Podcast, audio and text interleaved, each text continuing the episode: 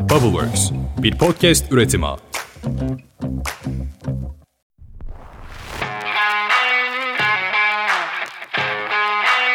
Evet, Going tarafından hazırlanan Türkiye İnovasyon Raporu için yürütmekte olduğumuz 4 bölümlük serinin ikinci bölümüyle karşınızdayız. Bu sefer raporun içerisinden inovasyon trendlerini konuşuyoruz. Yine sevgili Deniz'le birlikteyiz. Evet Deniz sendeyiz. Anlat bakalım neymiş ya bu inovasyon trendleri konusu. Ya hangi birinden başlasam? Çünkü 21 tane trend var. Vallahi ben bilmem.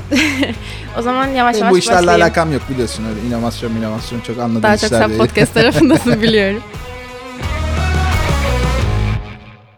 Şimdi 20 tane inovasyon trendimiz var. Bunlardan bir tanesi elektrikli araçlar. Bu elektrikli araçlar sera gazı emisyonlarını azaltmada ve uluslararası iklim değişikliğini azaltma hedeflerine ulaşmada önemli bir rol oynuyor. Diğer taraftan sürdürülebilir ambalajlama var. Biyoplastikler var. Otomasyon var ki bu otomasyon kaynak verimliliğini arttırmada çok önemli bir yere sahip. Rejeneratif gelişim var. Entegre mobilite ekosistemlerine bir geçiş görülecek. Veri gizliliği ve kontrolü çok önemli bir noktada. Hatta bununla birlikte bu konu üzerinden gizliliği arttırıcı teknolojiler ortaya çıkmaya başladı. Herkesin konuştuğu ve dünyaca bilinen Metaverse yine trendler arasında. Bir sağlıklı yaşama değiniyoruz. Aslında bir önceki programda da bahsetmiştim. Sağlıklı yaşam yani wellness konusu ön plana çıkıyor. Karbon ticareti önemli ve önümüzdeki yıllarda iklim düzenlemesinin önemli bir parçası olacak. Dijital kimlikler ve çevrimçi veri tabanlarını görmeye başlayacağız ki yavaş yavaş aslında bu yönümüzde etkili olmaya başladı hayatlarımızda. Topluluk yönetimi ön plana çıkıyor. Sürdürülebilir mimari ve bina uygulamalarını da göreceğiz. Zaten görmeye başladık ama devamı gelecek bunların. Biyofilik tasarımdan bahsedebiliriz. Çünkü burada doğadan ilham alarak daha sağlıklı, daha verimli çalışma ortamları yaratılmaya çalışılıyor.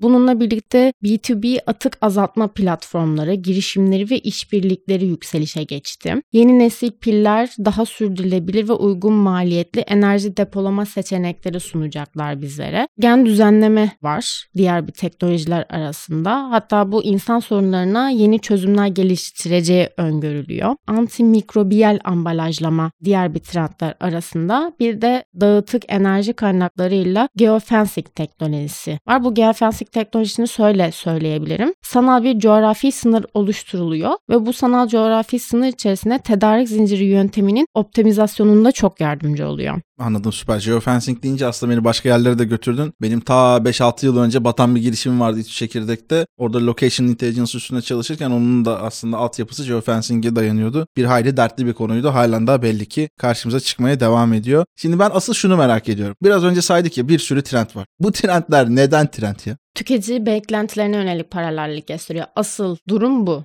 Özellikle tüketiciler sürdürülebilir ürün ve hizmet istedikleri için bütün bu trendler sürdürülebilirliğin etrafında toparlanıyorlar. Yani örnek vermek gerekirse sürdürülebilir mimari ve bina uygulamaları, biyolojik tasarımlar, antibakteriyel ambalajlamalar, biyoplastikler. Bunlar trendler ve dediğim gibi sürdürülebilirliğin etrafında Bir toplanıyorlar. şekilde sahanın ihtiyaçlarıyla örtüştüğü Aynen için öyle. aslında öyle değil Aynen. mi? Tüketiciler zaten hani sürdürülebilir bir beklenti içerisinde ve bu trendler de tüketici beklentilerine yönelik gelişiyor. Bunun diğer bir çıkış noktası da teknoloji. Yani teknoloji ilerliyor, gelişiyor. Bu noktada da trendler teknolojiyle bağlı olarak da çeşitleniyor. Aslında uyumlanma da sağlanmış Aynen oluyor öyle. böylece. Anladım. Süper. Teşekkür ederim. Ne demek? Zaten şöyle bir şey var. Ya bu soruyu sormayı şu yüzden çok istiyordum. Genelde girişimlerle, kurum içi girişimlerle veya işte çeşitli inovasyon süreçleri yürüten ekiplerle bir araya geldiğimizde ilk başlardaki aşamalarda bu konulara yeni adım atıyorlarsa hep şununla karşılaşıyoruz. Ya işte Facebook çıkarken böyle bir şeye mi ihtiyaç vardı? İşte bazen de teknolojiler doğrudan ihtiyaç olmadan da gelişip insanların karşısına çıkıp çok da kullanılan başarılı ürünler haline dönüşebiliyor gibi yargılar var. Ama bir şekilde aslında hayatımızda ihtiyaç duyduğumuz konular var. Bu ihtiyaç duyduğumuz konulara bazen çok üst mertebelerde böyle çözümler gelebiliyor ama mutlaka bir şeyin ihtiyacı. Yani Evet. hani doğrudan Facebook dediğimde şimdi onun detayına girmek istemiyorum ama orada da toplulukla ilgili vesaire başka Tabii ihtiyaçlar vesaire vesaire. Hala daha hala bu trend Aynen. devam ediyor Halen daha devam ediyor. İnsanlar halen daha bir şekilde dijital mecralarda buluşmak istiyor. İşte Metaverse gibi senin işte raporda bahsettiğin oradaki o dijital ikizler bir şekilde bazı şeylerin önden deneyimlenmesiyle ilgili sunulan yapılar hep bunun göstergeleri. O yüzden bence önemli bir konuydu. Sahaya kulak vermeye devam etmek gerekliliği inovasyon dünyasının belki de en temel konusu. Bunun burada fırsatını bulmuşken bir altını çizmek istedim. Şimdi bunlar arasında, bu trendler arasında sence en çok hangileri ön plana çıkıyor veya çıkmaya devam edecek? Bunun nedenleri neler? Benim dikkatimi çeken dağıtılmış enerji kaynakları oldu. Yani DER de deniyor bunları aslında. Bunlar nedir dersek elektrik şebekesiyle bağlantısı olan küçük ölçekli elektrik kaynağı veya talep kaynakları. Bunlar güç üretimi kaynakları aslında ve genellikle yük merkezlerine yakın bir şekilde bulunuyorlar. Kullanım noktalarının yakınında konumlanıyorlar ve bu kaynaklar yakıt hücrelerini, mikro türbinleri, pistonlu motorları, yük azaltma ve elektronik arayüzleri bünyesinde barındırıyor. Yenilebilir enerji kaynaklarını kullanarak elektrik sağlayıcıları ve tüketiciler arasındaki ilişkilerde devrim yaratacak bu sistemler. Özellikle geliştirmekte olan ekonomilerde daha sürdürülebilir kaynak yönetimine yol açabilecek bir potansiyele sahipler ve eşler arası mikro şebekeleri, enerji ticaretini ve dinamik enerji tedariğini mümkün kılacağı da öngörülüyor. Bu dağıtık enerji kaynaklarını bence önümüzdeki dönemlerde daha fazla göreceğiz ya da daha fazla duymaya başlayacağız. Diğer senin de biraz önce bahsettiğin beni geçmişe döndürdüğün konu olan geofencing teknolojisi. Burada tedarik zinciri yönetiminin optimizasyonuna yardımcı teknolojiler arasında yer alıyor ve tedarik zinciri zayıflıklarının önceden belirlenmesini, azaltılmasını sağlayarak envanter, zaman ve kaynakların genel yönetimini geliştirebilecekler. Diğer yandan da şirketler için mobil reklamcılık stratejilerinde devrim yaratma potansiyeline sahipler.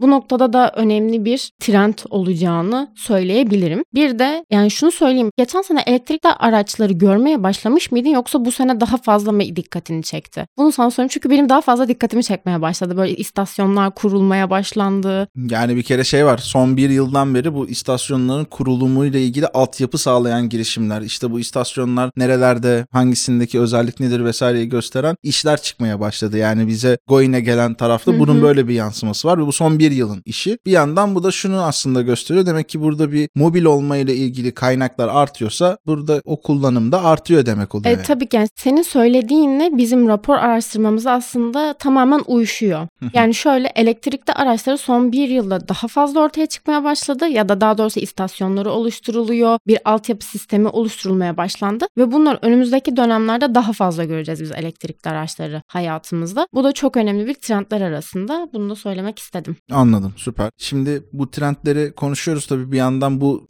insanları, toplumu etkileyen konular. Fakat öte yandan da bunun kurumlar nezdinde karşılığı ne olacak? Şimdi kurumlar deyince de neyden bahsediyorum aslında? Bir büyük ölçekli kurumsal firmalardan bahsediyorum. Daha küçük orta ölçekteki işte scale up yani teknoloji tarafından olayı ele alıyorum ağırlıklı olarak. Tabii ki sanayide, kobileri de burada obi olarak konumlanan yapıları da ilgilendiren şeyler var. Bir de en temelde de işte takımı 5, 10, 15 kişi civarında olan startuplar. Bizim de aslında en çok böyle temas kurduğumuz startuplar, kurum içi girişimler vesaire. Bu trendlerden bu yapılar nasıl etkilenecek? Yani şu ayrı ayrı birer ikişer cümleyle orayı yorumlayacak olsak nasıl yorumlarız ve bunlar nasıl uygulanmalı gibi gibi sorularım var. Ya nasıl uygulanmalıya geçersek eğer her kurum ve girişimlerin bu trendleri takip etmesi gerekiyor ve uygulayabilmesi için aslında inovatif bir bakış açısına sahip olması lazım. Yani bu inovatif bir bakış açısına sahip olmadan zaten bir şekilde ilerlenemiyor. Tıkanıyor. Bunu söyleyebiliriz. Fakat diğer bir yandan da sürdürülebilirlik konusunun etrafında toparlanan trendlere daha çok dikkat çekilmesi gerekiyor. Yani belki hani odak noktalarını bu alanlara yönlendirebilirler ve bu alanlarla ilgili çeşitli çalışmalar yapabilirler. Sonuçta uygulanacak bu trendler kısa vadeli değil, uzun vadeli bir süreci içeriyor ve bu noktada da kurumlara ve girişimlere yeni iş ve hizmet fırsatları açabilir. Özellikle ben bu noktada otomasyondan bahsetmek istiyorum. Çünkü otomasyon kaynak verimliliğini arttırmaya, israfı azaltmaya yardımcı olacak. Bu sistem örneğin Örneğin tahmine dayalı bakım yapmak, makinelerin ömrünü uzatmak, kazaları önlemek, enerji ve su kaynaklarının kullanımını optimize etmek için önemli bir nokta haline gelecek. Ve geliyor da zaten hani birçok uygulamalarını biz görüyoruz günlük hayatımızda. Maliyetleri azaltma konusunda da çok büyük bir yere sahip otomasyon sistemleri. Süreçleri de optimize ediyor ve asıl önemli olan şey de şu. Bu süreçleri optimize hale getirerek iş gücünden büyük bir yük alıyor. Böylece çalışanların başka alanlara kendilerini geliştirebilme alanı yaratıyor onlara. Biraz da zorunluluğunu da getiriyor gibi Aynen aslında. öyle. Yani kaybolan meslekler var ama bir yandan da değişmeyen insanlar da var. Evet. Bir ortak bir adaptasyon süreci getirmesi gerekiyor bu işin. Aynen öyle. Bir de şöyle söyleyebilirim. Kurumlar trendlere uydukları ya da takip ettikleri takdirde en azından ucundan kıyısından bir şekilde çalışmalarına yön verebilecekler. Ve bu şekilde de diğer rakiplerinden farklılaşabilecekler. Sürdürülebilir olup gelecekte ayakta kalabilecekler. Çünkü her şey değişiyor. E biz bile değişiyoruz. insanlar bile değişiyor. Yani kurumlar, girişimler niye değişmesin? Onların da değişmek değişmek zorundalar. Bunu söyleyelim. Ve bunu yani değişemeyen, adapte olamayan kurumlar bir şekilde yok olup gitmeye mahkum olacaklar. Bunu pandemide de çok net bir şekilde Çok net gördük, gördük aslında. Aynen. Diğer bir önemli nokta aslında kurumlar açısından çalışanlarının sağlığını düşündükçe, onlara değer verdikçe çalışanlarından yüksek performans ve verimlilik alabilirler. Yani bu noktada zaten yani sadece sağlık yani fiziksel sağlıktan bahsetmiyorum burada. Mental anlamdaki sağlıktan da bahsediyorum. O yüzden zaten trendlerden bir tanesi sağlık alanı wellness alanı ve bu tarz bir yaklaşımla da kurumlar ayakta kalabileceğini göreceğiz. Yani çalışanlara önem verilmesi gerekiyor. Onların ihtiyaçları neler? Ne yapmak istiyorlar? Hangi alanda kendilerini konumlandırmak istiyorlar? Bunları iyice ölçüp bitip tartıp analiz etmeleri gerekiyor. Kesinlikle katılıyorum. Bir yandan da yavaş yavaş ve bölümün sonuna geldik. Ekstra yorumların varsa lütfen onları da paylaş. Ben şey konusuna çok takılıyorum. Yani trendler var. Bu trendleri kurumlar, bireyler, girişimler takip etmeli. Ama işte bir hani maker olmak, o trend maker olma yapısı, o trendi hayata geçiren, bulan, keşfeden, onu aslında ilk adapte edenlerden olma kısmı da bence çok değerli bir şey. Bu çok şu anda popüler bir konu. İşte böyle MIT'den, Stanford'dan falan bu tarz yapılardan herhangi bir makaleyle karşılaştığınızda hep böyle maker ekonomi gibi başlıklar görebiliyorsunuz ve bunların altında da aslında şey yazıyor. Evet bir şeyleri takip et. Sıkı takip edebilirsen ancak bunun ötesine geçip takip edilen pozisyona gelebilirsin. Evet doğru söylüyorsun. Yani şu anda kurumlarda da aslında yapmaya çalıştığımız şey bu. Yani bu inovatif düşünce odaklı zihin yapısını oturtmaya çalışıyoruz ki ki burada gerçekten çok büyük emek veren, olaya ciddi aidiyeti olan çok değerli kurumlar da var. Ne mutlu ki onlarla yan yana gelebiliyoruz Goyin olarak. Ama bir yandan da insanların da artık bunu gerçekten kabullenmesi ve istemesi gerekiyor. Yani şeyi anlıyorum. Hayatın getirdiği zorlu şartların olduğu bir dönemdeyiz. Yani hem ülke olarak hem dünya olarak. Ama bir yandan da bu elindeki şartları bir şekilde kabullenip bunu daha iyi nasıl götürürüm üstüne herkesin bir taş koyarak ancak işin içinden çıkılabilecek olduğu bir yapı da var ortada. Bu düşünce yapısına oturduğu zaman bence işler motivasyon, güne uyanış, gece yatış falan bunların hepsi çok daha farklı bir zemine doğru oturuyor diye Her düşünüyorum. söylediğinin noktası noktasına katılıyorum. Çok teşekkür ediyorum. O zaman hazır zirvedeyken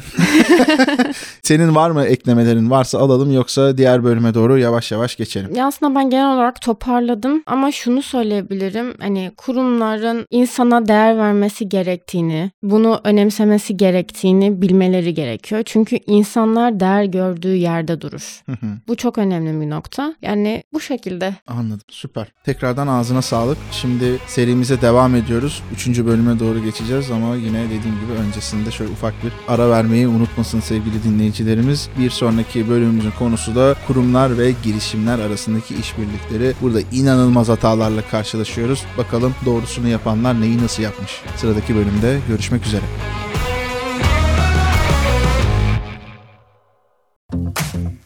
Bubbleworks, bir podcast üretimi.